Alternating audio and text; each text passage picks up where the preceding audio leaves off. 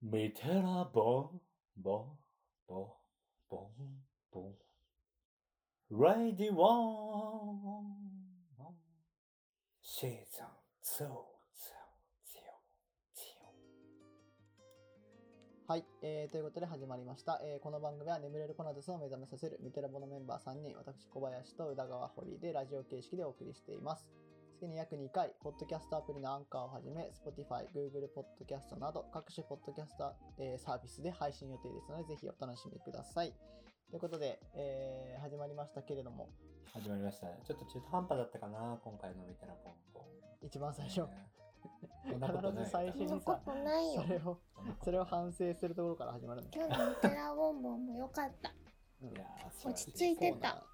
いや、そうい今日のミテラボンうボン、そういう美学をちゃんと持てるようにならなきゃいけないですね。なんかこう、すべてのものが毎回すば素晴らしいんだみたいな。ね。はい。確かに大事かもしれない。はい。ねちなみに一応ね、前回が多分10回だったかも。え、今回シーズン2のそんなにやったの？え、はい逆にそそんなにしかやってないんだ。そんなにしかやってません。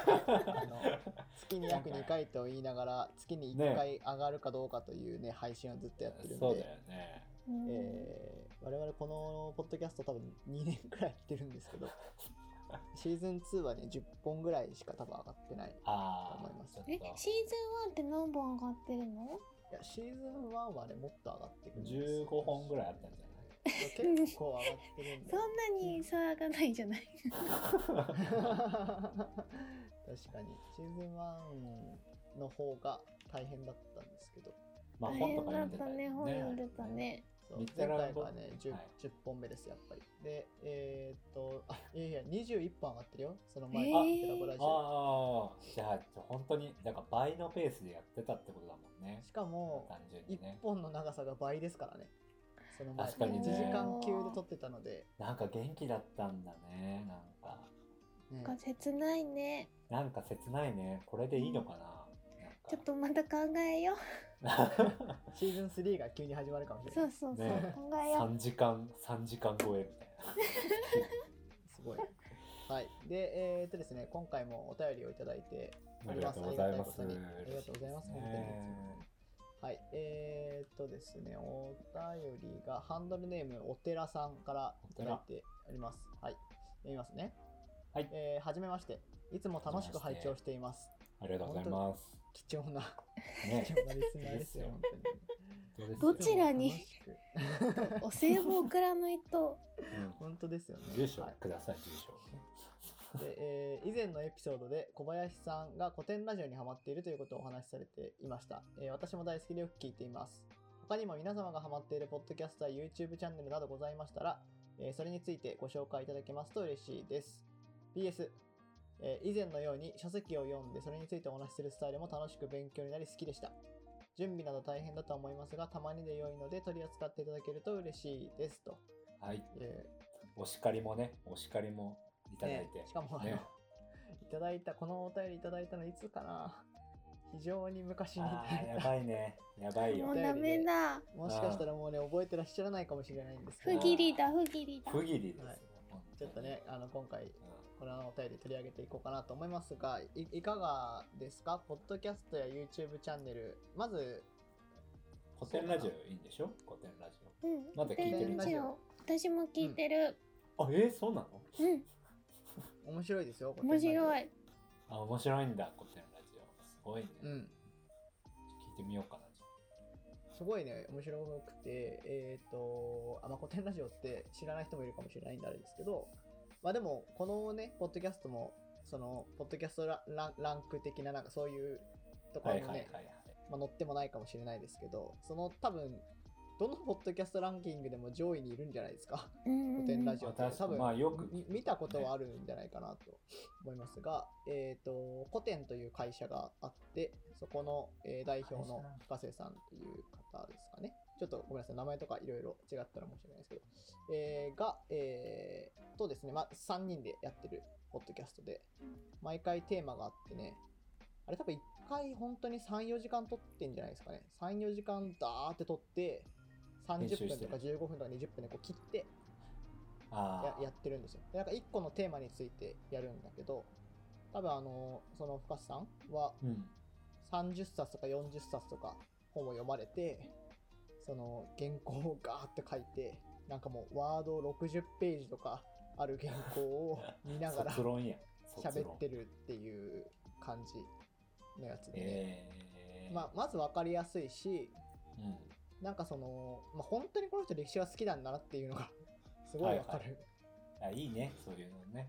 そうあそういう意味ではだからほら、あのね、こう熱量があって非常に良いというのと、僕歴史が苦手なので、うん。どれ聞いても知らないことが知れて面白いっていうのは、はいはいはい。うんはい。なるほどね。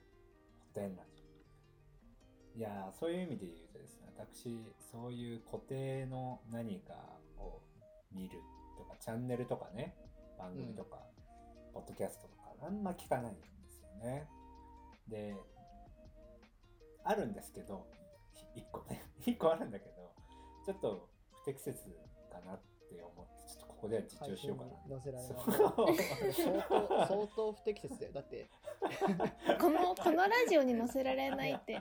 このラジオのレベルで載せられないって相当不適切ですけどね。まあまああんまり突っ込まないでおきますけど。はい。そうそう。あのそうじゃない紹介しても、なんていうのかな、詳しく説明できないから、あやめとこやめとこ適切ってねはいやはいめようって。あのみんなともっと仲良くしてたいし、僕も。はい、他の話にしよう、そう他の話。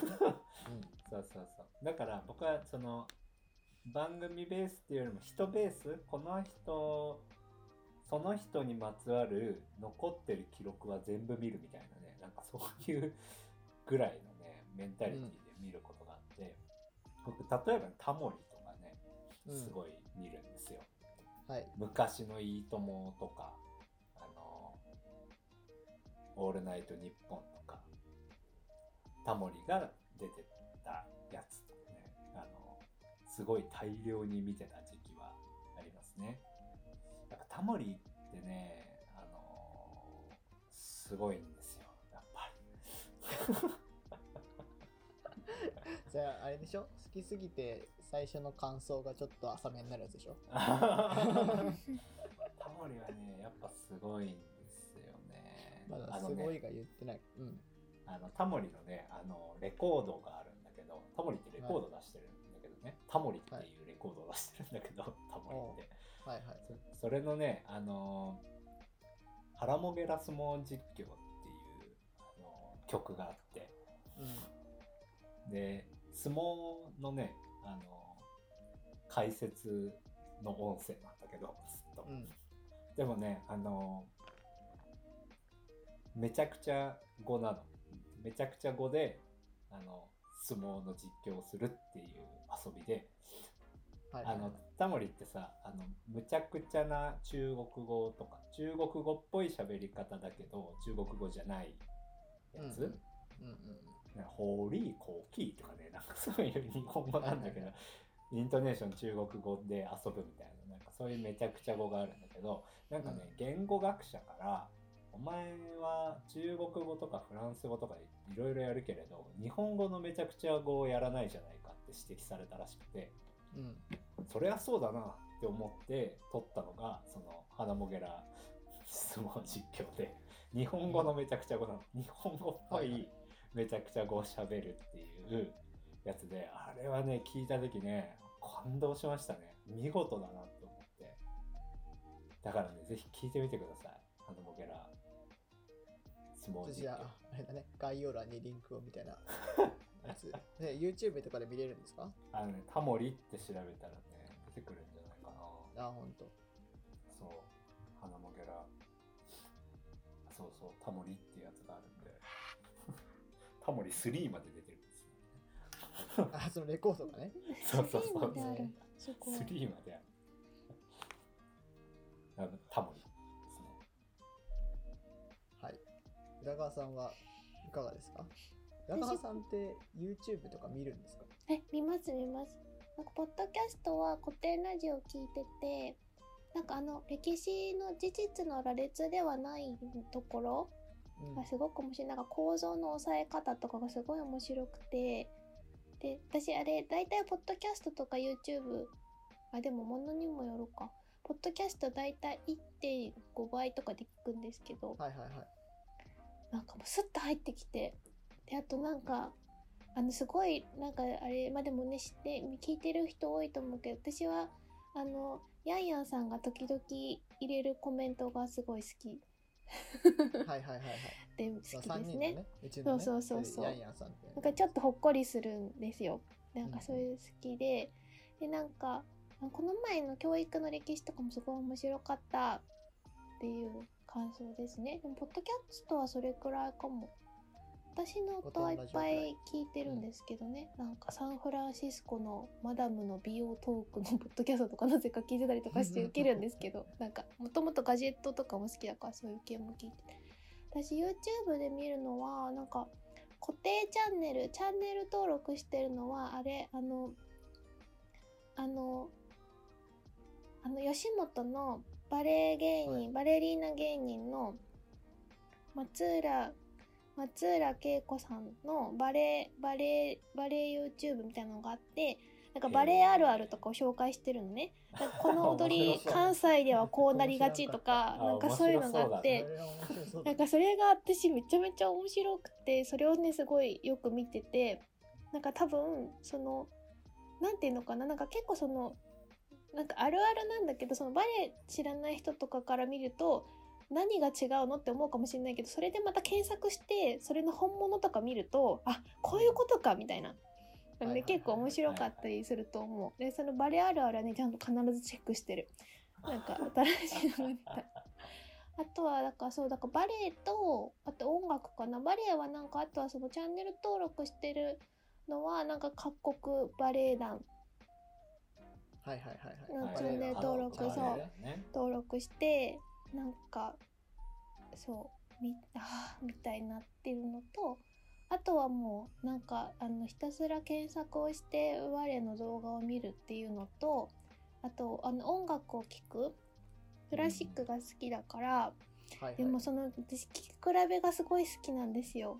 いやあのいろんな指揮者で同じ曲を聴くのがすごい好きで、うんうんなんかもうでさあの前私がもうちょっと大学生や高校生ぐらいの時とかってそんなに YouTube まだ音楽とか載ってなくてさなんかうんいろいろ聴き比べたいって思わなかった。らそれそれそれ分の CD を買わなきゃいけなかったの。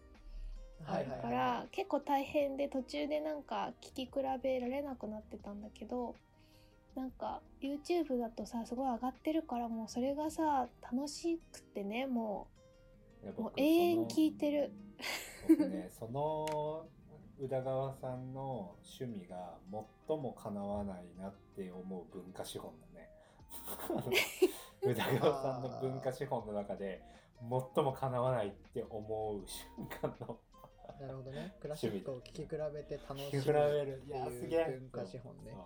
すげえって思ってね。はいなんか音楽の時間とかあったじゃないですか。なんかこの、カラヤンを聞いてみようとかねなんかいろいろあったと思いますやっぱそれをねいややってみたら楽しいよねと思って。やってみようかな。始めてみたらいいのかな。うん、楽しいと思う。べてみたら。そう私別にあの両親とかそんなに聞かないでなんか大学1年生の時とかかな一番ハマってたのはなんかなんかやっぱりさ読んでる小説がさなんかそのうん。ドストエフスキーとかさ、そうだね。マルタン・デュガールとかなんかそういう トーマス・マン文とかなんかそういうねそういうの読んでてなんかすごいそういうのに合うのよなんか。ああ 世界観がね。そう。でそれすごいなんかずっと聞いててでなんかだから本当にだからね語彙はすごい少ないけどなんかなんだろうななんかだか最初はいろんな曲いろんな種類のいろんな人のいろんな作品を聞いてたんだけどその時はそんなにこれが好きっていうのはあったんだけどなんかそれを違う指揮者とか違うその楽団のを聞くみたいなのをやった時になんかこうえこんなに違う？みたいなのがあってえここにこんな音あったみたいなのにすごい感動してそれから結構ハマってしまってなんかね面白いのよ。でもなんかどれなんかでもそれがなんかそのさ完全に趣味判断なの？なんかその趣味判断。関東の用語を出してね。それ関東だから。わかんないから趣味判断だ。趣味判断なのそうなんかあの なんていうのかな。なんかそのこの美しさの良さとかが何かあってそれに対してどうかとかって話は私できないから完全に趣味判断なのね。うん。ね、もうなんかそういうのを検索してたりするとなんかそのコメントとかもまたすごい面白いわけ。なんかすごい褒めてる人と、こんなんありえんみたいに言ってる人と、はいはいはい。なんかいろいろいるのがめっちゃ面白くてなんかそうそれも楽しい楽しいなって思っててやっぱりその自分の中でさ好きないくつかのさ有名なのばっかりなんだけど好きな交響曲とかがあってうんうん。なんかそれの中での自分の中が知ってる指揮者の中でのナンバーワン戦みたいなのやるのよ。でなんかこれ超えてきたかみたいなそうそうそうそうそうなんかだからでもそのやり方とかもなんかすごい地味でなんかその曲名だけ検索するとやっぱ有名な人のやつがやっぱ出てきやすいのとあと最近の人のが出てきやすいんだけど指揮者の名前を入れると結構その下の方からあんま再生回数が少ないいい録音とかが出てくるからなんかそれはなんか本当になんかそういうそのさクラシックのすごい詳しい人がその名盤リストとか載せてくれてるのを調べるとなんかそれを見て指揮者の名前見たらこの年代のこれかとか言って調べて出して聞いてあこういうのあったんだみたいな。この前この人のこれ好きって思ったけどちょっとごめんみたいな。乗り換えるかもみたいなのを一人でやってるって楽しそうやな。楽しはいそうやな。はいはいいやなんかそのね。さ普通に普段音楽聴くときってさそのクラシックとかじゃなくてはさそのやっぱその本人にすごい紐づく歌手に紐づくじゃないですか曲って、うんうんうんうんそうね。そうね。ね、だからこの曲の、ま、カバーアルバムとかもあるけどまあでも、その一曲を歌ってる人って何人かうんうんじゃない？ねだからそれであの全然あほらあのー、スマップのさセロリとさうん山崎さんが歌うセロリ全然違うみたいなさ、あるね。あるね。なんかね、ポップなレベルでそういう比較があるけど、なんかクラシックとかだと本当に、ね、なんなんだ、本当に指揮者によってとか、その変数がすごい多かったりもするだろうし、うん。いろんなところで有名な曲だとやっぱやってるから、うん聞き聞き比べがいがありそうですよね。うんああ、確かにね。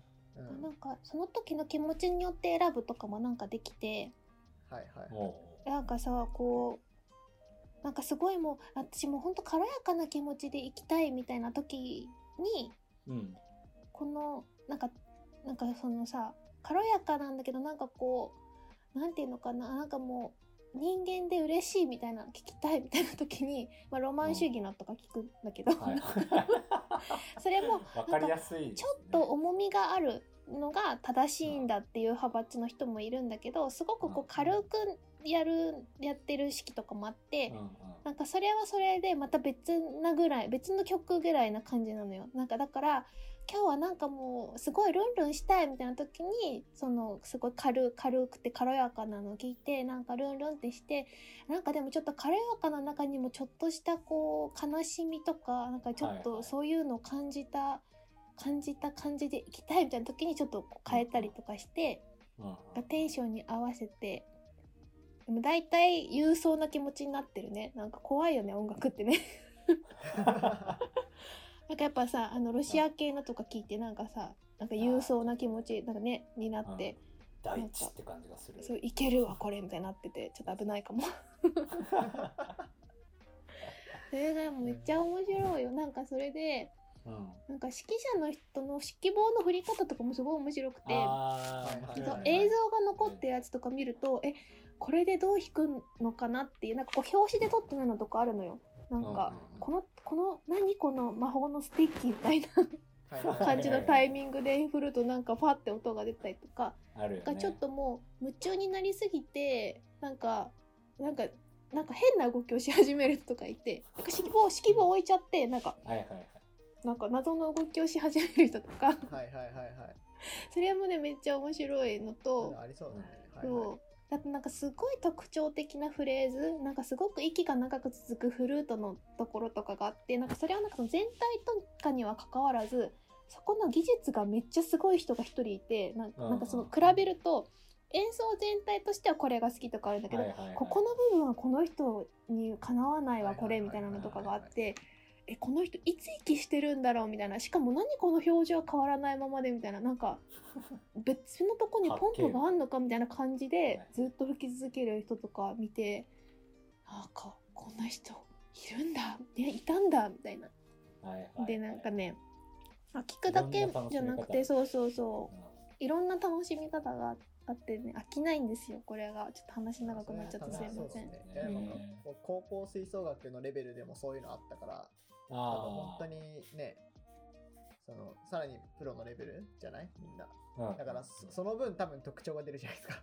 うん。う んね、それはなんかありそうですよね。高校吹奏楽のレベルでもね、なんか帰り道にあの高校の先生の式真似して遊んだりとかしますよ、みんなやっぱ。うん、音楽の先生ですらめちゃくちゃ差が出るからね、やっぱり。そうね。そううね、ん。面白いね。ね、コンクールとか課題曲って5曲決まってて、どの学校も同じ5曲を吹くから、なんかね、感動する時ありますね。あの僕、千葉出身だから、千葉って強豪校が多いんですけど、うんうん。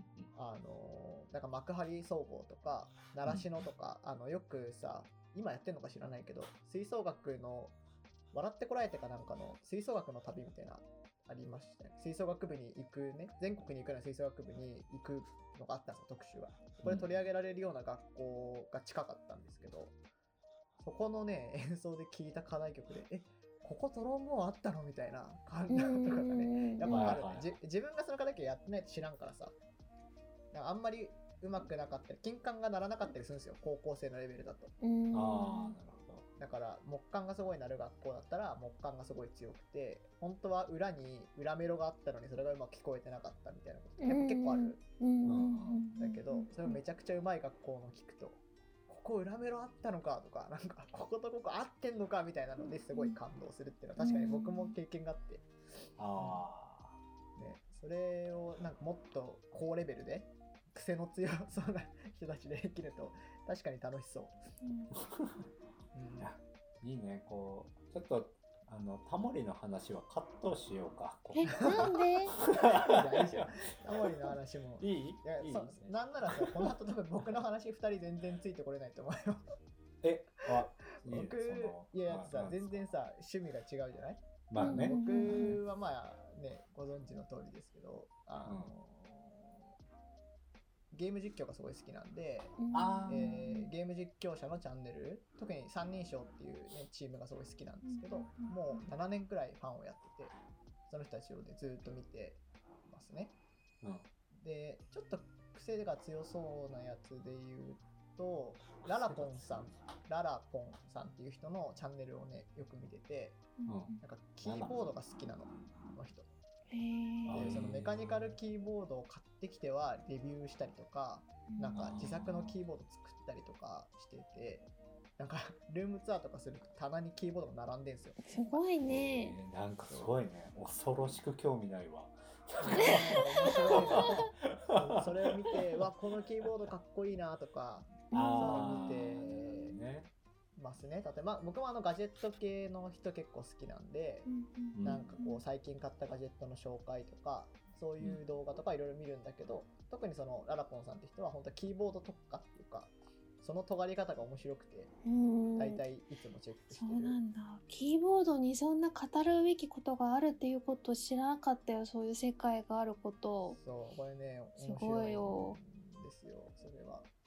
そう、まあ、あとは最近はすごい VTuber にハマってるので、2時3時っていう事務所に所属する VTuber の動画をずっと見ていて、100人くらい所属してるんですよ。ねねジャジャニーズみたいな事さ務所があってね。VTuber にハマってるってどういう意味なの？なんかそのさ、ね、テーマは何なの ?VTuber は何をしてるの？あーえーっとね、VTuber っていうのも、まあ、実際はめちゃくちゃいろんなことをやってる人がいるんで、VTuber っていうのに本当に一括りにはなかなか難しいだと思うんですけど、うんえーっと、基本的には個人個人でやってる人ももちろんいるんですよ。個人でやってる人ももちろんいるんだけど、まあなんかこう、ジャニーズとか、ハロプロとかあるじゃないですか、うんアイドルの中だと。で、そこに所属してる人たちいますよね。まあお笑い芸人とかも大体そうですけど、まあ、そういうのに近い事務所があるんですよ。うんタレント事務所的なね。そうそうそうそう。で、その事務所の名前が二次三次とか、うん。えー、とホロライブとかって、まあ、そういう事務所がいくつか。うん。で結構事務所によって特色が出るんですよね。やっぱ所属するはい。人たちも。で、まあ、そこに所属してる人たちは、まあ、いわゆる YouTuber とそんなに変わんないです。実際 YouTuber と変わんないんだけどみんな一応 3D のモデルとか 2D のモデルを持っててうん。自分の素性は基本的に明かしてなくて、うん。えーイラスト言っていいのかな、まあ、イラストが動くそのキャラクターを使って YouTuber みたいな配信をしてる人たちっていうのがすごいざっくりとしたうん理解はいはいはい。なんかさそのカテゴリーが好きって私よくわからなくってそれってさ配信の形式じゃん。で見るのははいはいはいはいコンテンツなんじゃないの、なんなんでさみんなさ VTuber にハマってるっていうの？なんかね、それは多分、まずアイドルにハマってるっていうのとあんまり変わらないあの言い方。あ思うあそういうまあ、ことか。偶像崇拝です。アイドルにハマってるっていうのと、かあの最近お笑い芸人にハマってるっていうのと、多分あんまり変わらなくて、うんえー VTuber っていう、なんか一個の文化形態がある感じに近いんですよ。うんなんかその YouTuber、まあ、YouTuber って何なのって話があるんですけど、まあ一個。YouTube に投稿してたら全部 YouTuber じゃんっていうのがあるけど、なんとなくこの人は YouTuber じゃないみたいな感覚っていうのがやっぱ。ある？そうなんか例えばそのなんだろうなほらよくあるじゃないですか。マックで何万円分食べてみたとかさ。ドッキリ企画とかさ。いろいろ買ってみたみたいな。ああいう企画ってやっぱ VTuber できないんですよね。生身がない。あ確かに。確かに。ね。そうそういうのってすごいやりにくいですよ、確かに。うん。そうそうそう。でだから、まあ、その分そのバーチャルの中でできることをやっぱりみなるほんなど。基本的には。何でもできるじゃん、バーチャルは。しあのそのバーチャルにあえて来る人たちの属性と生身出して YouTuber やる人たちの属性。うん。でやっぱりそもそもその配信者側の属性は結構違うなっていう感覚はすごいあって。うん。属性ね。そう。まあなんかねちょっと偏見込みで言いますけどゲーム実況者も割とそういう傾向あるんですけどゲーム実況者とか VTuber の人たち割と陰キャが多い。もともとはいはいはなんかねい。その分優しいんですよねなんか世界が基本的にうんああ、優しい世界線なんだ。あーじゃあ見れるかあんまりみないん。なバリバリ例えばですけどバリバリツイッターの界隈の人たちってバリバリビジネスやってて、えー自己啓発頑張れみたいなビジネスしようめみたいな、そそういう傾向あるじゃないですか、あるある。一部の界隈ってね一個のクラスターですけど、あるある。そういうのとはかなり真逆の層を言ってる人たちが多い感じ、うん、なんかそのもうあ ある意味社会不適合前提みたいなとこある。なるほど。程度ね。だから堀いつも私が見てるとかなんかよく出るのは堀くん側の人々のやつだもんね。すごいそれはわかるよどういうこと？日の日の当たる世界に生きてる人があ YouTube ー配信してる感じ、YouTuber の方を堀くんと今呼んだわけですね。ああ、そういうことね。そうそう、なんかね、そうそうバカにされていない？大丈夫？どのどの意図で言ったのか全然わかんなかった。いや尊尊敬と同敬の意図だよあ尊ね敬と同敬、はいはい。あ同敬ね。そうだなんかね、そうですそうか。。ねで、まあ、あとはなんかその中でも暑いのから日陰も行きたいたまに。めっちゃ上から目線だな そっちも言ってやってもいいけど、みたいなね。まあ、あとなんかその中でのやっぱ絡みがすごいあるんで、アイドル同士のね、関係とかあるじゃないですか。多分ジャニーズのなんか好きな人は、各ユニット同士のなんかこう、コラボとかさ、なんかがあるとテンション上がるわけじゃないですか。やっいやぱ、面白い現象だこねれ。コミュニティ感があるのね。なるほどね、うん。そうそう。だからこの人とこの人がなんかコラボするよみたいになるとこう盛り上がるんですよ。なんかこう全体がね。はいそうそうそうそうはいはい。そういうのは結構あるかもね。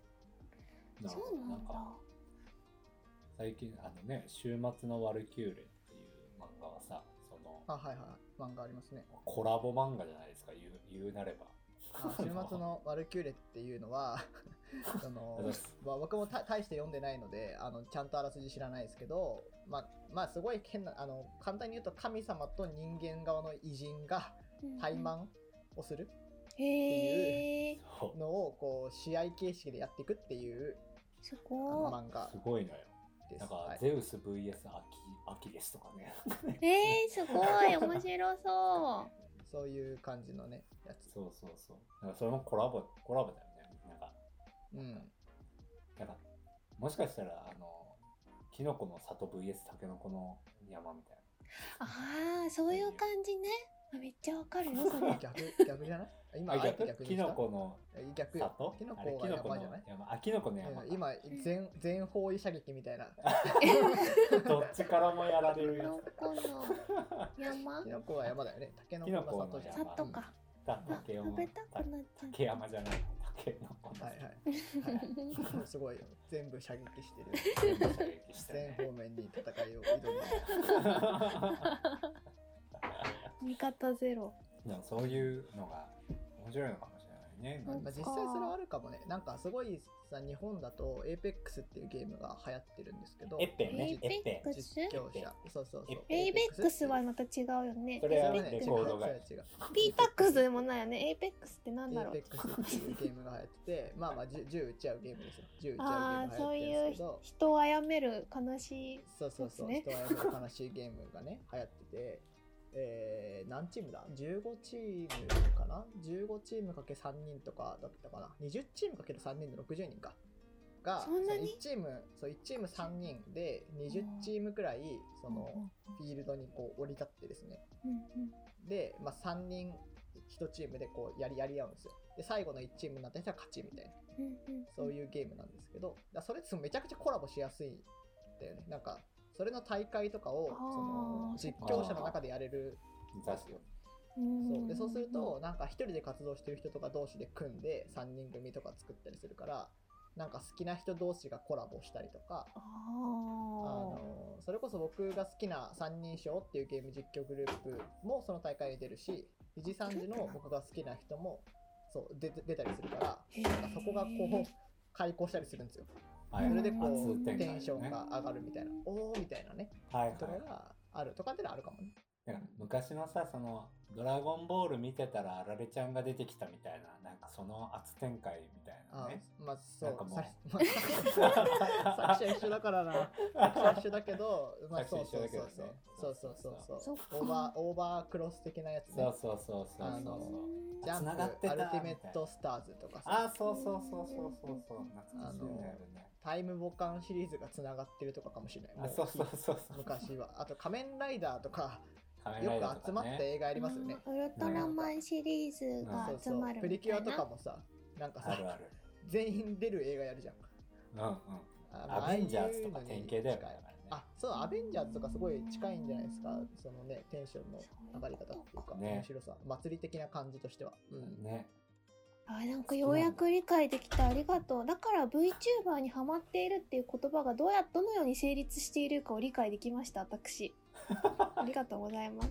うんまあ、だ か高校野球にハマってるとかあの、そのジャンルと何々高校。区切り方としてはそういう感じうんなんですよ。VTuber ハマってるって言ったらど、どの所属事務所ハマってんすかみたいになって、であその中のこの人らへんねみたいなので、あ、じゃあでもあそこでこの間コラボしてましたよねみたいな話でこう広がっていくっていう感じですよ、会話が。なるほどねそうそうそう。勉強になりますはい、お互いの思ったより盛り上がりましたね。ブルデューでいう貝ってやつですよねそれはねもうちょっと話してもらっていいですかあの貝っていうさあの概念があったじゃないですか。世界の会？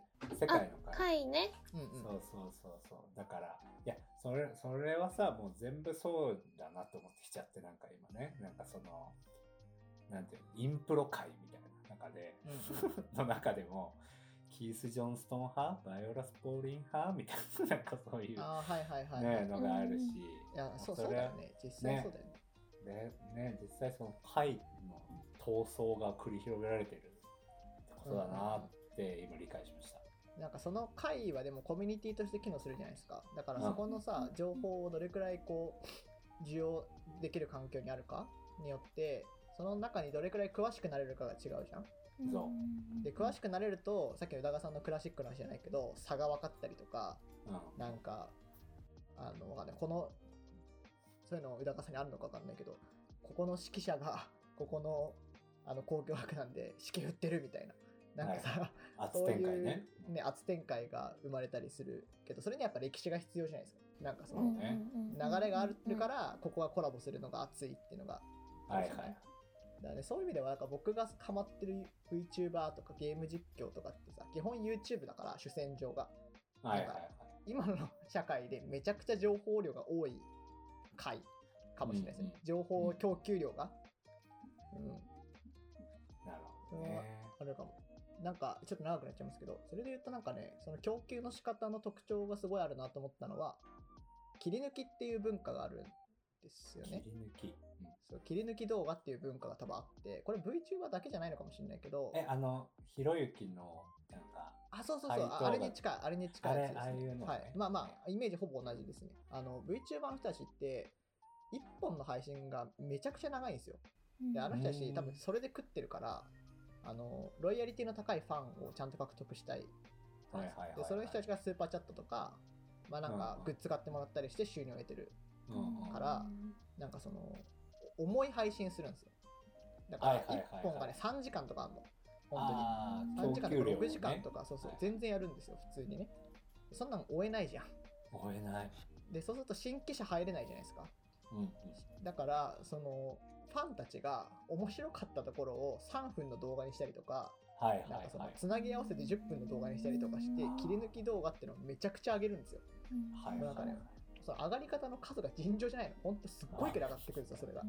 そうなんだ。からそれを見てるとなんかだんだんそこに関する知識が溜まってくるんだよね。あこの人とこの人前コラボしてたなとか。ああなんかこれがこの人のなんか典型ボケなのねみたいなのとかさ。あ。この人こういう感じなのねみたいなのが溜まってきてでやっとその長時間配信をたまに見てあこれ知ってるみたいなのでこう楽しくなっていくみたいな。うん。えー、クラシックの切り抜きやってほしい。誰か。本当？いけんの？それいけんの？やってほしい。ここのフレーズのこの部分をとかやってほしい、ねそれだけこう切り抜いて比較してみたとか。あ、でどもあるんじゃん。なたかお詳しい方、お願いします。ありそうだあね。りそれの解説してる人とかねいそうよね。実際ね、まあでもずっとラプソディーンブルーのあの冒頭の大声だけをサカプーってあげられるみたいねな比較比較とか。ねなんかだから手始めとして堀くんのミテラミテラボラジオこれまでのミテラボラジオを全部ミテラボンボンそう日付とともに。比べるいや超聞きたくないなだからね 僕らのこれで言うとこの中でもおもろかったとことそうでもなかったとこ多分あるじゃないですか。